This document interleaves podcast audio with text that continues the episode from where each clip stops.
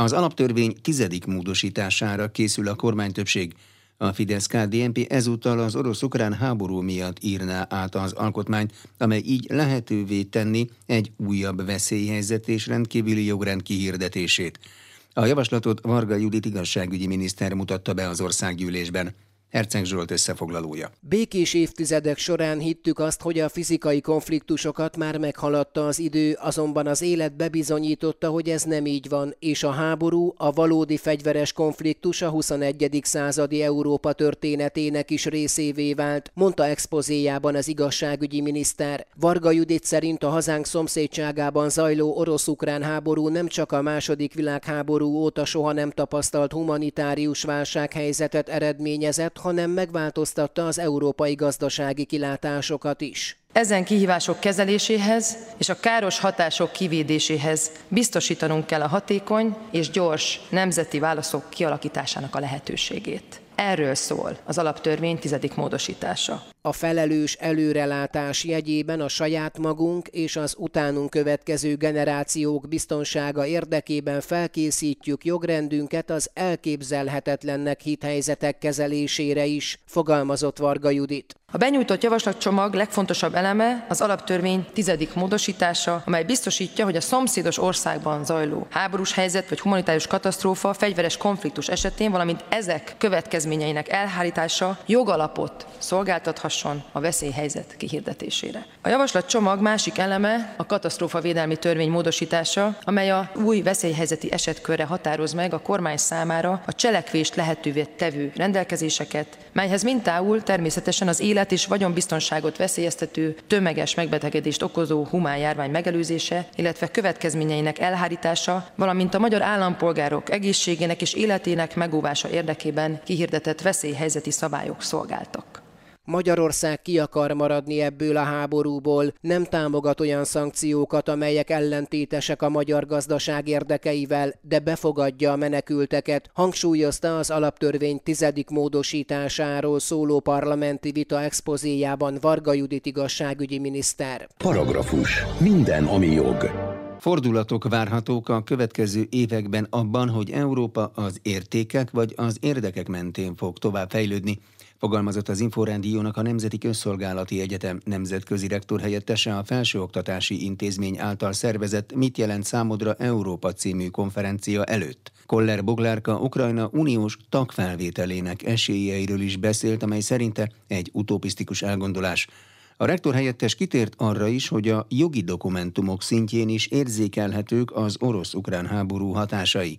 Rozgonyi Ádám interjúja. Minden évben megszervezi a Nemzeti Közszolgálati Egyetem az Európa Napot. Ez azért van, azért is fontos nekünk. Egyrészt abból a szempontból is fontos, hogy Magyarország az Európai Unió teljes jogú tagja, tehát ez egy kötelességünk, hogy ennek a, ennek a napnak helyet adjunk a tudományos beszélgetéseknek, a vitáknak, de az is alátámasztja ezt, hogy, hogy a Nemzeti Közszolgálati Egyetem az európai stúdiumokba jelentősen benne van. Benne vagyunk az egyik alapító atya által majd névadott adott networkbe is, a Zsammoné hálózatba, és Zsammoné tanszék vagyunk, én magam is Zsammoné professzor vagyok, tehát magától értetődő, hogy, hogy minden évben megünnepeljük Európa napját, és szinte valamennyi programunkban, tehát a, az alapképzésen, mesterképzésen és az Európai Uniós stúdiumok jelen vannak. Úgyhogy a hallgatókat is érdekli, és látni fogja, hogy a szakkollégistáink is, ez egy alulról szerveződő programelemek is lesznek, amit a hallgatók maguk találnak ki, tehát nem mi mondjuk nekik, hogy Európát ünnepelni kell, hanem ők maguk ebben úgy érzik, hogy, hogy tenni kell valamit, és lesz mindenféle kreatív olyan program, amit a hallgatók maguk hoznak erre az ünneplésre. Ugye jogi éle is van talán a rendezvénynek mondhatjuk így. Ő milyen jogi kérdések kerülhetnek elő a következő években,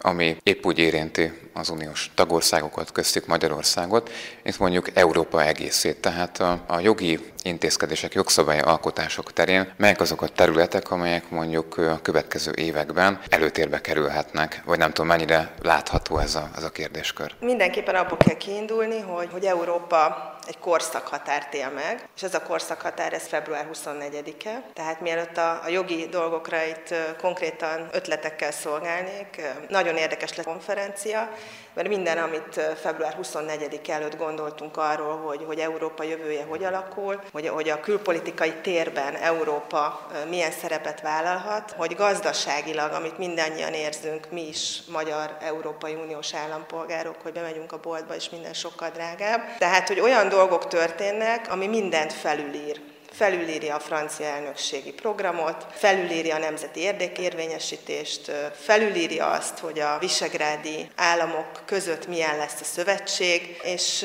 nyilván ezt a jogi dokumentumok szintjére is le lehet fordítani, tehát várhatóak abban ismét fordulatok, hogy Európa az értékek mentén fog tovább fejlődni, vagy az érdekek mentén fog tovább fejlődni, és egyébként a konkrét szakpolitikai területeken is várhatók, hiszen látszik már most, hogy például egy, most említsünk egy olyan szakpolitikát, mondjuk a bővítés politikát, hogy már ott ugye fölpörögtek az események. Úgyhogy ezeken a területeken is várom azt, hogy fordulópontot vesz, vagy fordulatot vesz Európa, és az egység is ki fog rajzolódni mindenképpen, de politikai fordulatok is várhatók. Van egy kérdésem ide vonatkozóan, hogy Ukrajna lehet teljes értékű uniós tagország? Mert ugye most egy nagyon sajátos háborús konfliktus zajlik a szomszédunkban, és szerintem erre is van törekvés. Van-e helye Ukrajnának? Ebben a szövetségi rendszerben. Feladata-e az az uniónak, hogy felkarolja, és így módon is tagországként segítse jövőben Ukrajnát? Az, hogy Ukrajna kért egy ilyen úgynevezett fast track, vagy egy ilyen gyors belépést, ehhez szakmailag annyit tudnék hozzátenni, hogy ez egy, ez egy utópia, vagy egy illúzió, viszont egy,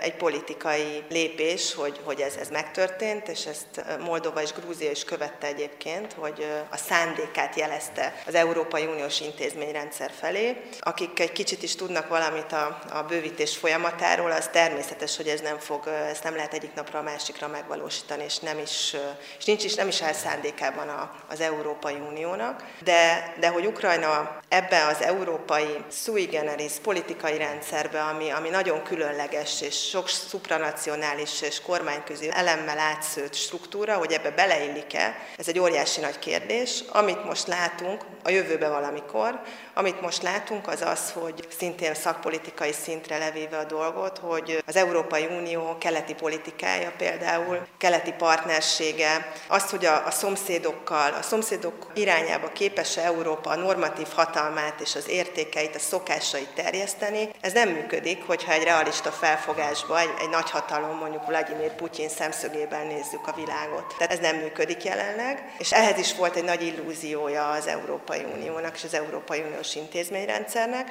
ahol még működik ez a normatív hatalma az Európai Uniónak, az éppen a bővítés egyébként, mert amíg egy tagállam még nem tag, addig fölkészíti az intézményrendszerét, politikai rendszerét, gazdasági rendszerét a csatlakozásra, és addig adaptálja ezt a rendszert az európai normákhoz. Amikor egy tagállam viszont belép, akkor már maga is alakítójává válik ennek a folyamatnak. Tehát én jósolni nem szeretnék, az biztos, hogy, hogy ebben az éles helyzetben egyébként nem is lehet ilyet megvalósítani, ilyen gyors csatlakozás, megállapodást. Ilyen gyors döntéseket, vagy ilyen átgondolatlan döntéseket nem fognak hozni az Európai Uniós döntéshozók, de nincs is idejük, mert aki tudja, és akkor egy kicsit a jogi területre, hogy egy ilyen az úgynevezett uniós joganyagot, az AKIT ilyenkor át kell tekinteni, meg kell nézni, hogy a tagállam, aki tagjelölt, egyébként még az is csak egy későbbi stáció ebben a folyamatban, hogy hogyan tudja illeszteni a jogrendszerét ehhez. És ezt nem lehet megvalósítani ennyi idő alatt. Úgyhogy ez egy, ez egy, ez egy szép fogás PR és politika szempontjából, de hogy ez, ez, ez nem kivitelezhető, és, és egyébként is egy utópikus gondolat most. Koller Boglárkát a Nemzeti Közszolgálati Egyetem nemzetközi rektor helyettesét hallották. A tavaszi élelmiszerlánc ellenőrzés alatt 197 esetben összesen 13 millió forint bírságot szabtak ki az ellenőrök, 35-ször figyelmeztettek, a tevékenység felfüggesztését 12 alkalommal rendelték el. Kalapos Mihály mondja a részleteket. Az ellenőrzés sorozat március 21-től április 18-áig tartott az ország egész területén. A megyei kormányhivatalok és a Nemzeti Élelmiszerlánc Biztonsági Hivatal szakemberei végezték ezeket az ellenőrzéseket, kezdte Pleva György. Összesen 2750 ellenőrzésre került sor. Ennek körülbelül kétharmada élelmiszerforgalmazásban történt, hiszen itt a húsvéti ünnepkörben a megnövekedett árukészletnek a megfelelő tárolása és a fogyasztóz juttatása a legkritikusabb, de a maradék ellenőrzéseknek a java vendéglátóhelyeken és a többi pedig jelenszer előállító helyeken történt meg. Ebből az ellenőrzés sorozatból fakadt az, hogy 35 alkalommal figyelmeztetés szankcióval illettük a kisebb jogsértéseket, viszont 197 esetben kénytelenek voltunk bírságot alkalmazni. Ezt tette ki a majdnem pontosan 13 millió forintnyi bírságot. Súlyosabb szabálytalanságok és hiányosságok miatt a tevékenység felfüggesztését 12 alkalommal rendelték el. A 2750 ellenőrzés főképp higiéniai hiányosságokat tárt föl, mondta a Nébih élelmiszer és takarmánybiztonsági igazgatója. Második helyen állt ebben az évben a nyomon követhetőségre visszavezethető probléma, főleg a piaci élelmiszerforgalmazás körében fordult elő, illetőleg a harmadik, amit már több éve mondunk, hogy a munkaerőhiány következtében a munkavállalóknak az egészségügyi alkalmassága, a képzettsége és a munkára való alkalmassága az, ami harmadik helyen szerepelt ebben az évben a problémák sorában. 13.372 élelmiszertételből 272-t kellett kivonni a forgalomból, több mint 4300 kg mennyiségben, mondta Pleva György. A fogyaszthatóság, illetve a minőségmegőrzési idő lejárta miatti forgalomban tartás volt a legsúlyosabb, ez 143 tételt érintett. A húsok és húskészítmények, édesipari termékek, tojáscsomagolók ellenőrzésekor a szakemberek kedvező tapasztalatokat szereztek, alig kellett intézkedniük, tette hozzá a Nemzeti Élelmiszerlánc Biztonsági Hivatal élelmiszer és takarmánybiztonsági igazgatója. Paragrafus. Minden, ami jog. A közbeszerzési hatóság az országgyűlés alá rendelt független szervezet, hangsúlyozta az Inforádiónak a hatóság elnöke. Kovács László hozzátette, a szervezet működése független a mindenkori kormányzattól. Azt mondta, a közbeszerzési törvény úgy rendelkezik, hogy különböző érdekcsoportok delegálhatnak tagokat a hatóság keretében működő tanácsba, amely megválasztja a szervezet vezető tisztségviselőit. Az érdekcsoportok a közbeszerzési eljárásokban ajánlattevőként eljáró gazdasági szereplők, az ajánlat kérőktől származó delegáltak, valamint az egyes közérdekű célok képviselőinek köréből kerülnek ki. Rozgonyi Ádám interjúja. Legelőször is, hogy mivel foglalkozik pontosan, milyen feladata a közbeszerzési hatóságnak, hogyan lehet ezt meghatározni? A közbeszerzési hatóság egy független szervezet, ami azt jelenti, hogy az országgyűlés alá vagyunk rendelve, és a mindenkori kormányzattól függetlenül működik a mi szervezetünk. A közbeszerzési törvény úgy rendelkezik, hogy különböző érdekcsoportok delegálhatnak tagokat a hatóság keretében működő tanácsba, és ez a tanács választja meg a hatóság vezető tisztségviselőit, és így biztosított a hatóság számára a függetlenség. Ezek az érdekcsoportok a közbeszerzési járásokban eljáró, ajánlattevőként eljáró gazdasági szereplők köréből kerülnek ki, ugye a kamarák képviselik őket, közbeszerzési járásokban eljáró ajánlatkérőktől, a kíróktól származó delegáltak, és az egyes úgynevezett közérdekű célok képviselői delegálnak még tagokat a tanácsba, ilyenek között az állami számbevőszékre, az adóhivatalra, a gazdasági versenyhivatalra kell gondolni. A közbeszerzési hatóságnak a feladatai azok alapvetően kettős jellegűek.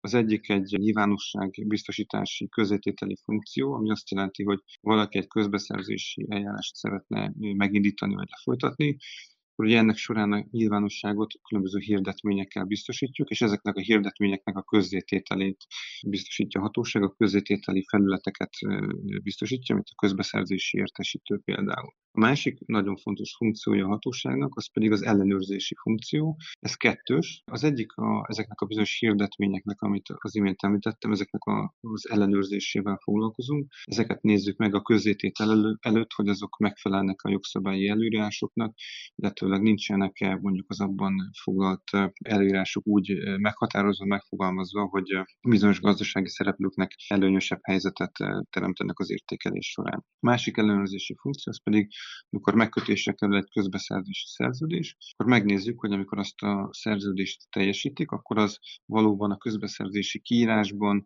a közbeszerzési eljárás eredményeként megkötött szerződésben foglaltaknak megfelelően kerül a teljesítésre. Ugye ennek az a lényege, hogy megnézzük, hogy hogy a közpénzért azt kapjuk-e, és olyan minőségben, ahogyan az a megrendelésben előírásra került.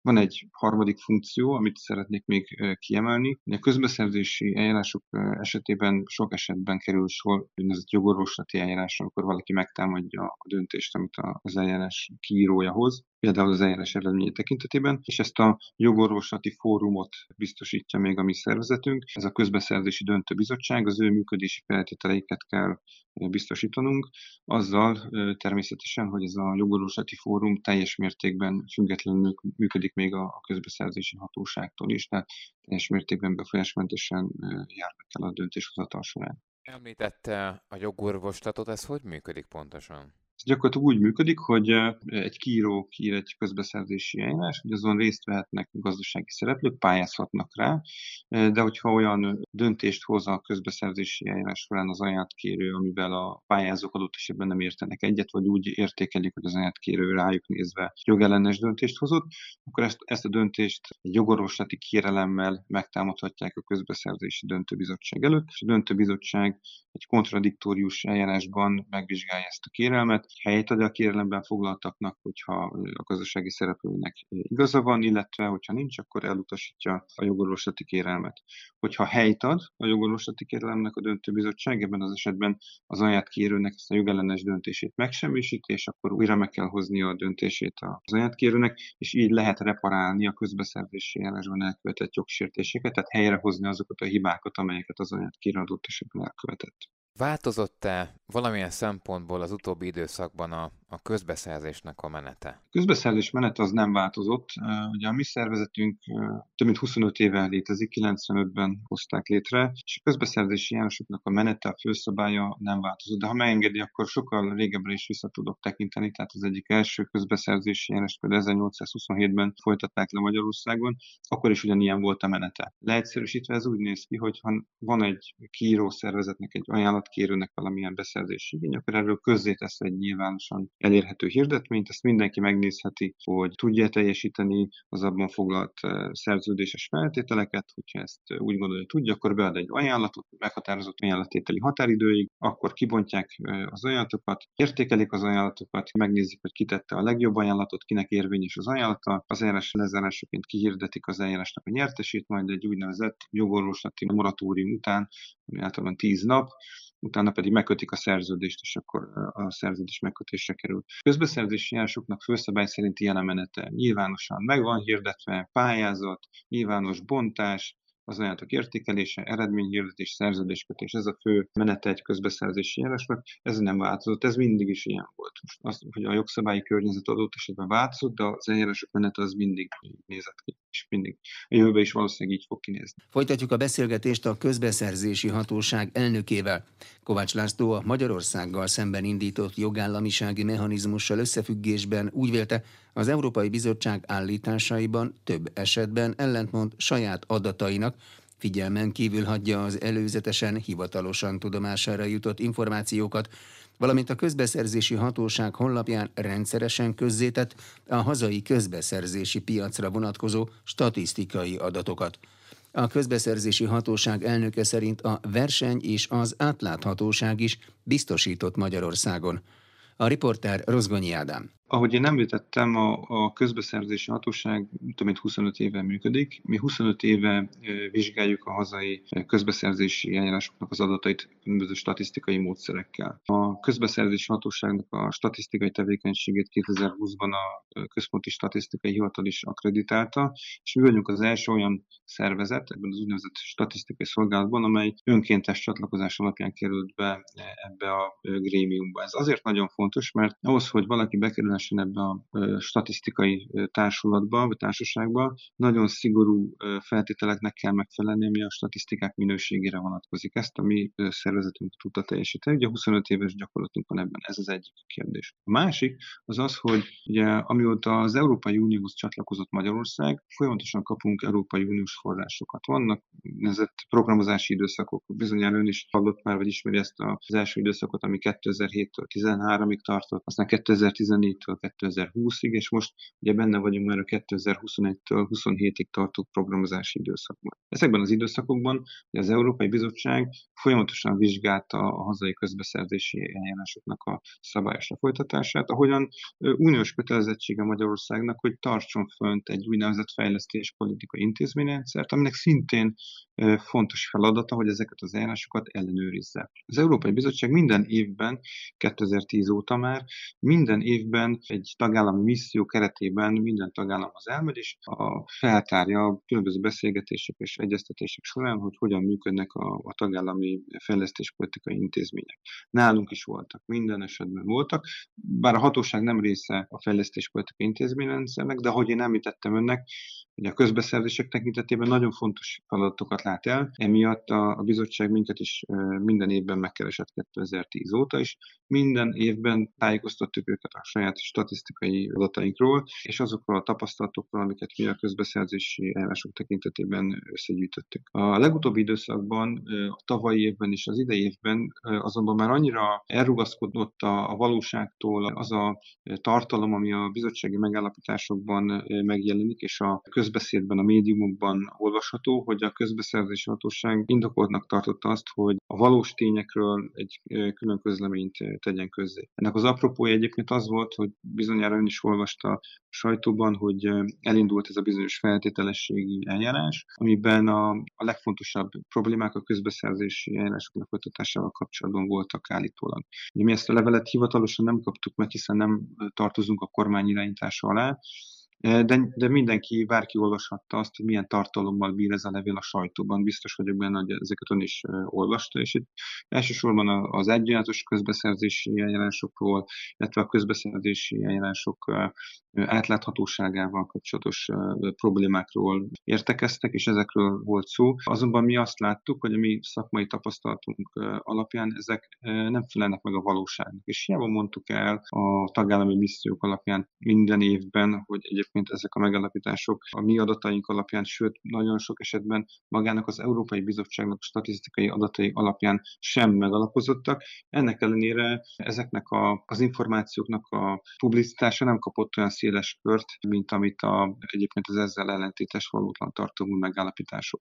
Mégis akkor hogy alakulhatott ki két ilyen eltérő vélemény az Európai Bizottság részéről, illetve az önök hatósága részéről? Én azt gondolom, hogy ennek van egy szubjektív oldala, és van egy objektív oldala. Én a szubjektív oldaláról szeretnék tenni, hogy kit milyen motivációk mozgatnak azért, hogy adott esetben nem a valóságnak megfelelő adatokat kommunikáljon, vagy ne a, a valóságnak megfelelő adatokra alapítson döntéseket. Én ezt félre is tenném. Viszont van egy objektív alap ehhez. Én inkább erről szeretnék önnek beszélni. Ez pedig az, hogy az Európai Bizottság adatbázisa, ami alapján a statisztikákat készíti, az teljesen alkalmatlan arra, hogy arról, hogy abból tagállami összehasonlításokat lehessen végezni. Ha megengedi, akkor elmondom önnek azt is, hogy miért. Ugye én említettem azt, hogy a közbeszerzési eljárásokban nyilvánosságot különböző hirdetményekkel biztosítjuk. Amikor egy közbeszerzési eljárás zajlik, akkor minden egyes eljárási cselekményről nyilvánosan elérhető hirdetményt kell közzétenni. Ha megindul a közbeszerzési eljárás, nyilvánosan közzé kell tenni a hirdetményt, ami bárki számára ingyenesen elérhető. Ha módosítani szeretném ezt a hirdetményt, azt is közzé kell tenni. Ha megtörténik az anyatok bontása, az is nyilvánosságra kerül az elektronikus közbeszerzési rendszerben. Ha én lefolytatom a beérkezett anyatoknak a bírálatát, kiválasztom a nyertest, akkor ez is nyilvánosan történik meg. Az eljárás végén kell készíteni egy úgynevezett eredményről szóló tájékoztatót, amiben benne van, hogy ki a nyertes, kik az alvállalkozói, mennyi pénzért vállalta azt a szerzős teljesítését, mi a teljesítési határidő, mik a fizetési határidők, Ezeket az adatokat is nyilvánosságra kell hozni ebben az eredményről szóló tájékoztatóban. A közbeszerzési statisztikák ebből az eredményről szóló tájékoztatóból készülnek, pont azért, mert ebben benne van az összes információ. Nem kell túl jogászi gondolkozás ahhoz, hogy valaki átlássa, hogyha megindul egy közbeszerzési eljárás, akkor annak a végén közzé kell tenni egy ilyen eredményről szóló tájékoztatót, hiszen ha megindult, akkor valahogy le is kell zárni. Mi azt látjuk, hogy az Európai Uniós tagállamok jelentős része azonban ezeket az eredményről szóló tájékoztatókat nem teszik közzé az Európai Unió hivatalos lapjában, szemben mondjuk Magyarországon. Tehát, hogyha Magyarországon elindul egy közbeszerzési eljárás, akkor annak a végén közététel is kerül ez a hirdetmény. Tehát 100 eljárásra 100 hirdetményt teszünk közzé az eredményről. De mondjuk más tagállamokban ez nem így van. És Ugye, hogyha ők nem töltik fel ezeket az eredményről szóló tájékoztatókat, akkor nem lesz teljes kör a statisztikai adatbázis, hiszen hiányoznak belőle adatok. Ha pedig hiányzik, akkor az adott tagállamra vonatkozóan nem lehet teljes körű statisztikát készíteni. És nem lesz emiatt összehasonlítható a pályázat mert, vagy az adatbázis, mert mondjuk még az egyik tagállam, vegyük mondjuk Magyarországot 100%-ban fölteszi ezeket a hirdetményeket, 100 eljárásra 100 eredményről szól tájékoztató, más tagállamok mondjuk 100 eljárásra csak 80 eredmény eredményről szóló tájékoztatót tesznek közé. Ha megengedi, néhányat ki is emelni. Például Belgiumban 80%-os ez az arány. Tehát 100 eljárásról ők 80 eredményről szóló tájékoztatót tesznek közé. Franciaországban ez, ugyanez a szám például 85%.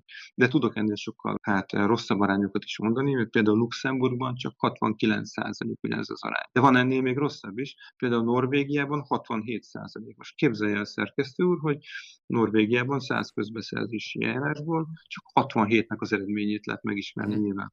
Ez, ez milyen transzparencia egyébként? És ugye ilyen adatbázisból dolgozik az Európai Bizottság. És ilyen adatbázisból nem lehet olyan statisztikai adatokat készíteni, amelyek alapján a tagállami eredmények összemérhetőek.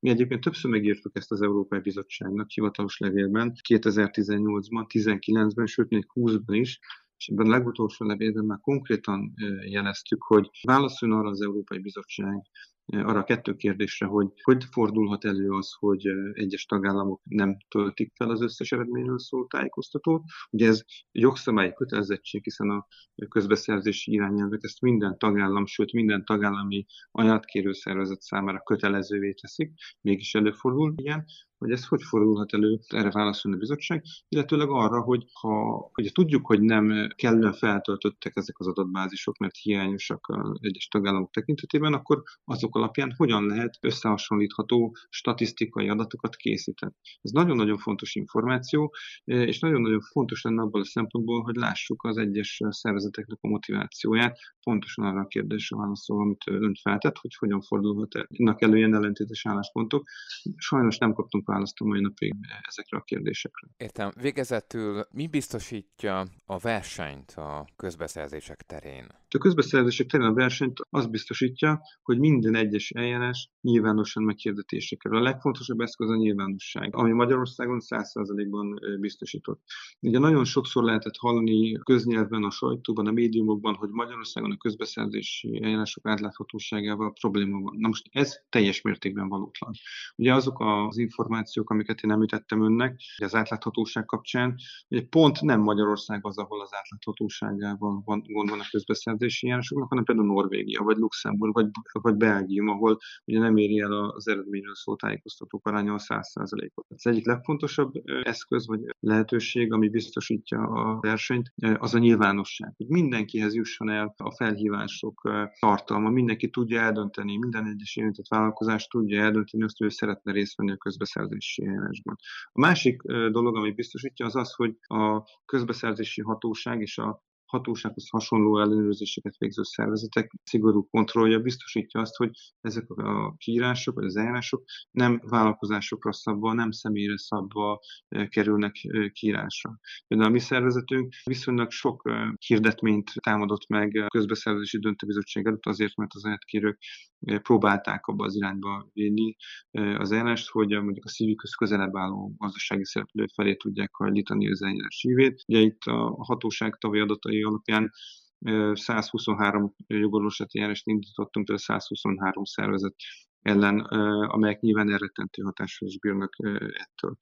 Ha az eredményeket nézzük, akkor én azt gondolom egyébként, hogy ez egy jól működő rendszer. Átlagosan ugyanis Magyarországon kb. 5000 cég vesz részt egy évben közbeszerzési eljárásokban, és ebből az 5000 cégből kb. 3500 el is nyer közbeszerzési eljárást Magyarországon. Tehát egy nagyon széles körű piac. Mi azt is megvizsgáltuk egyébként, hogy mennyi a külföldi nyertesek aránya, és ez is, ezek az adatok is azt mutatták, hogy a magyar közbeszerzési piac egyébként nagyon nyitott. A mi statisztikai vizsgálatunk során egy reprezentatív mintát vettünk alapul, ami lényegében az 50 legnagyobb értékű közbeszerzési eljárást öleli fel, és ezeknek a vizsgálat alapján azt láttuk, hogy körülbelül Magyarországon a hazai, tehát a magyar tulajdoni hátterű, magyar tulajdonosi hátterű cégeknek az aránya kb. 65 százalék, és 35 százalék pedig külföldi hátterű cég, aki elnyeri a közbeszerzési járásokat. Csak összehasonlításként mondom, hogy egy nem hivatalos belső vizsgálat alapján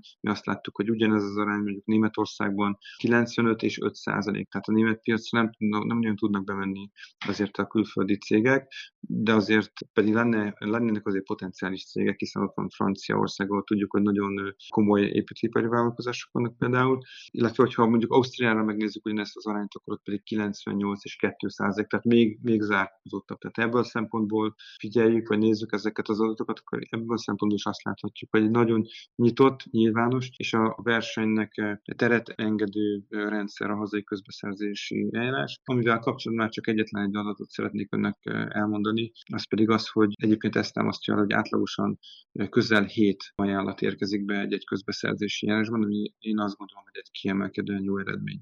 Kovács Lászlót a közbeszerzési hatóság elnökét hallották. Paragrafus. Minden, ami jog. Jogi magazinnal legközelebb egy hét múlva jelentkezünk. Munkatársam Rozgonyi Ádám nevében is köszönöm figyelmüket, Nexterde Tibor vagyok.